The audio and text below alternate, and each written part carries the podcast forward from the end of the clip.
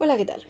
Tengo tiempo que no, que no paso por aquí a contar cositas. Estaba realmente viviendo, estaba teniendo experiencias y esas cosas que permiten que pueda seguir haciendo podcast, porque si no vivo es imposible contar nada.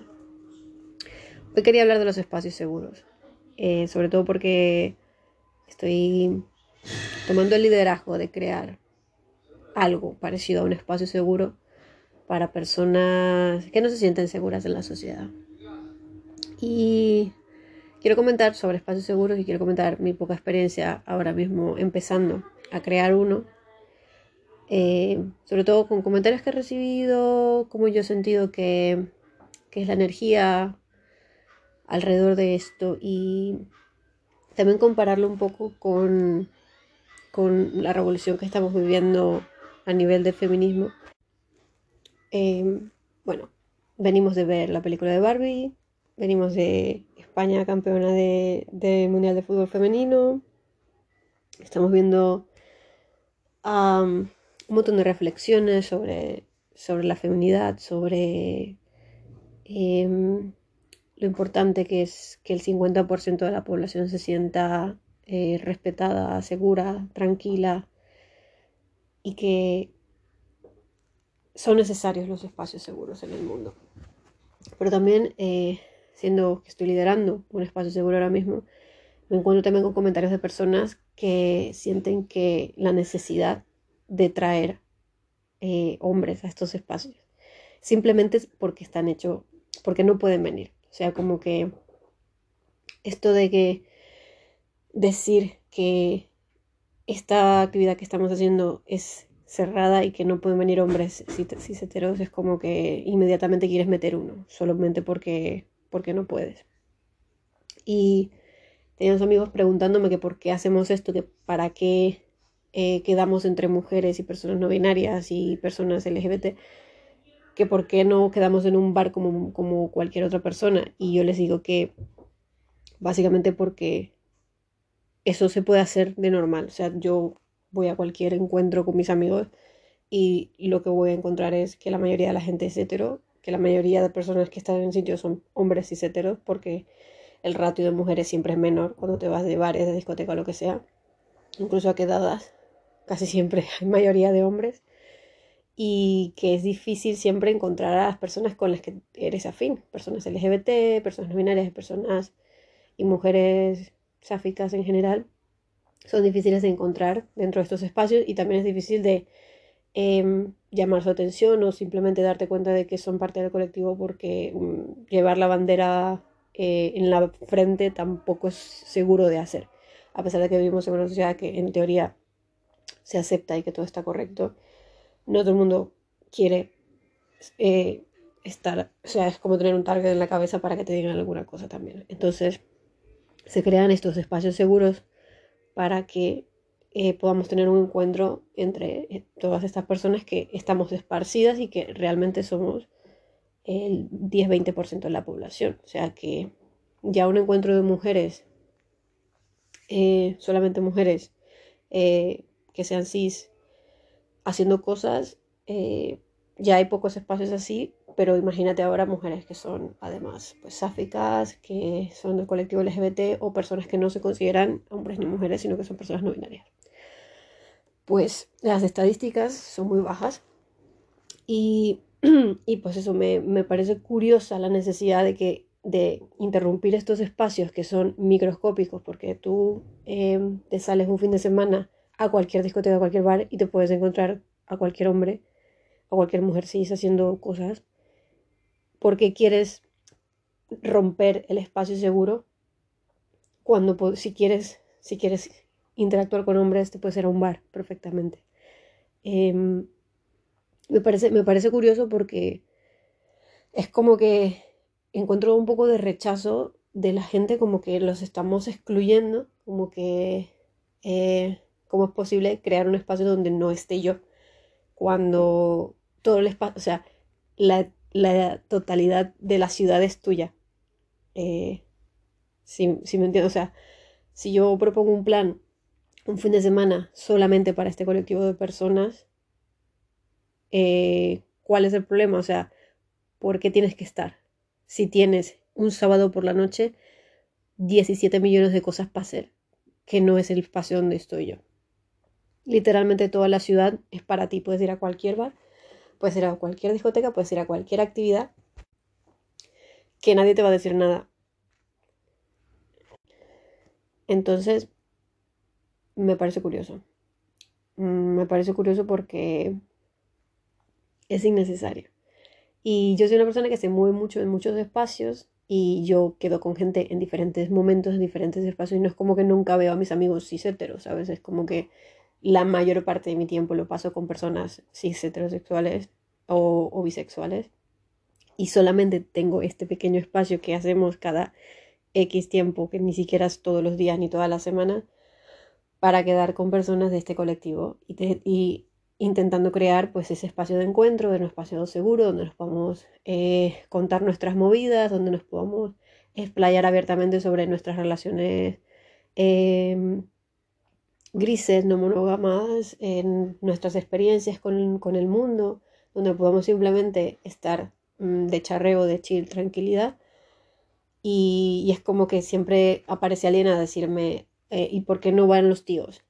Pues porque, ¿para qué quieres ir a eso? Es que no, no es para ti. Te va, o sea, una persona que no es parte de esto, ¿para qué quiere estar ahí? Es que no, no va de ti, no, no, no eres, no, tú no eres el prota de este momento.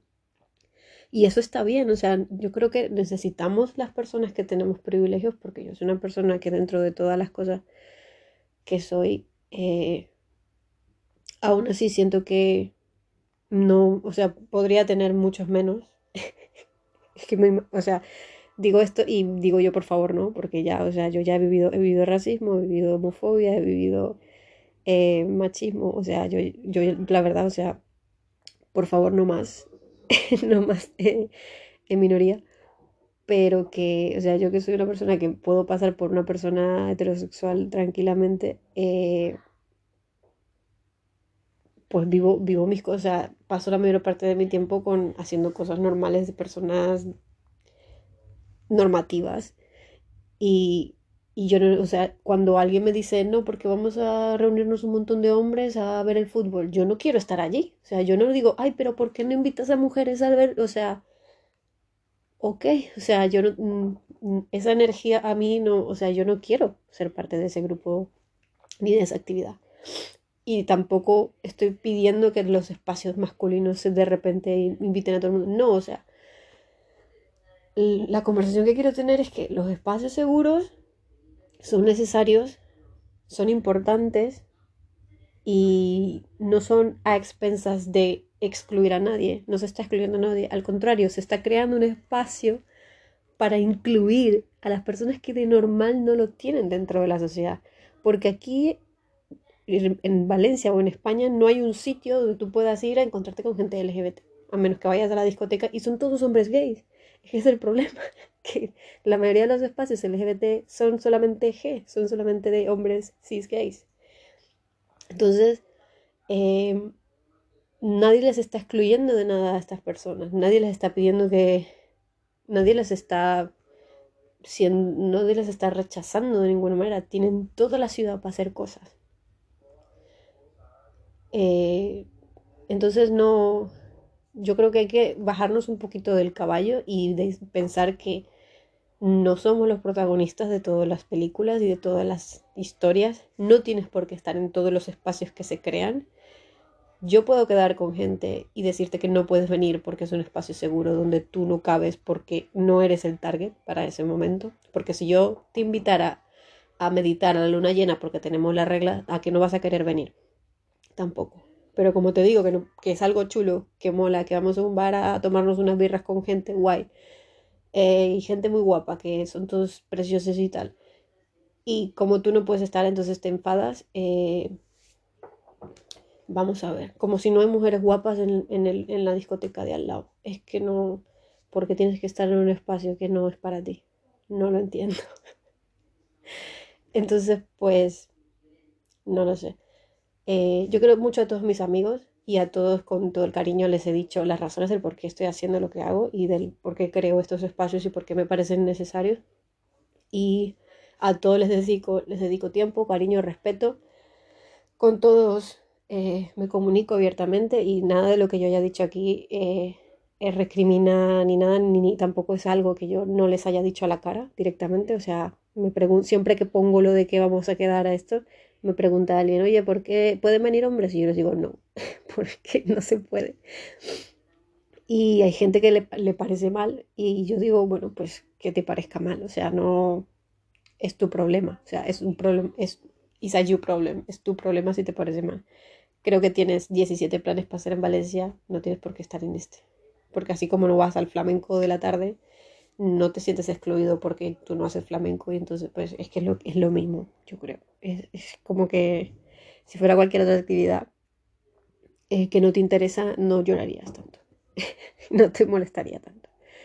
Pero bueno, em, quería, quería em, comentar un poco la experiencia que estoy teniendo con esto porque me parece curiosa y luego la importancia de, de, crear estos espacios y de crear estas redes de personas que somos estadísticamente minoría en los espacios públicos donde em, ganar territorios se nos hace muy difícil, somos personas que además hemos de normal hemos vivido mucho rechazo social y entonces estamos como un poco reticentes a, a mostrarnos en grupos y en públicos que nos puedan agredir o que nos puedan decir alguna cosa, porque eh, eh, hay traumitas y, hay, hay, cosas que gente que lo ha vivido más chungo que otra.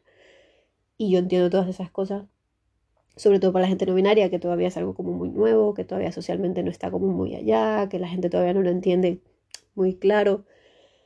Eh, pero eso no quiere decir que no exista esta gente y que no merezca tener eh, momentos de poder compartir y de poder tomarse una birra y de poder eh, estar de charreo tranquilamente con, sus, con, un grupo de personas que les entiende y les apoya y, y, y, sentirse en armonía y sentirse también parte de, de, la sociedad, sentirse que también son parte de un grupo, sentirse que también pertenecen, que no, que no son parías sociales, que no están en la oscuridad, que no están eh, como al margen de la sociedad, ¿no?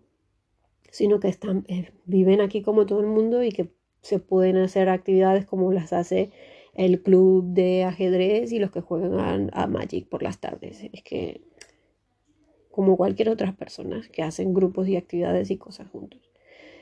Así que pues esa es mi reflexión estos días. Em,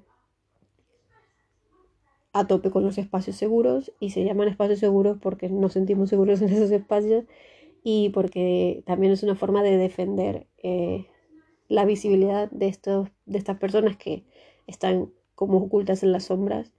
Eh, pues no, pues no, darles luz y, y, darle, devolverles el derecho de pasárselo bien simplemente porque se puede pasar bien. No, no todas las interacciones que tengamos entre entre colectivos tiene que ser eh, de reivindicación o de concienciación, que también que es importante, eh, que yo lo veo importante también y, por eso soy eh, voluntaria en una ONG y pues hago actividades de, de, de concienciación y de sensibilización muchas veces, pero que yo siento que más allá de eso, yo creo que también aparte de estarnos peleando constantemente con la gente para que nos acepten y esas cosas, pues también reivindicar el derecho a vivir y tener una vida normal y hacer las cosas normales de personas jóvenes que quieren pues pasárselo bien. Que estar tiradas en el parque hablando, contándonos nuestras vidas también es un acto reivindicativo. Que irnos de fiesta y hacernos con un bar y tomarnos algo también es un acto reivindicativo. Pasárnoslo bien reírnos, estar de charreo eh, sin pensar en que somos eh, X o Y, sino simplemente ser personas que, que nos sentimos a gusto y que nos estamos pasando de puta madre, eso también es un acto reivindicativo. Ocupar los espacios, ocupar cada vez más espacios y que cada vez más sitios podamos ir y sentirnos de esa forma. Eso también es un acto reivindicativo. Y por eso defiendo y lidero un espacio seguro. Gracias por escucharme. Eh, hoy me pasó un poquito la red, pero es un tema que, ah, que lo tengo ahí como tal.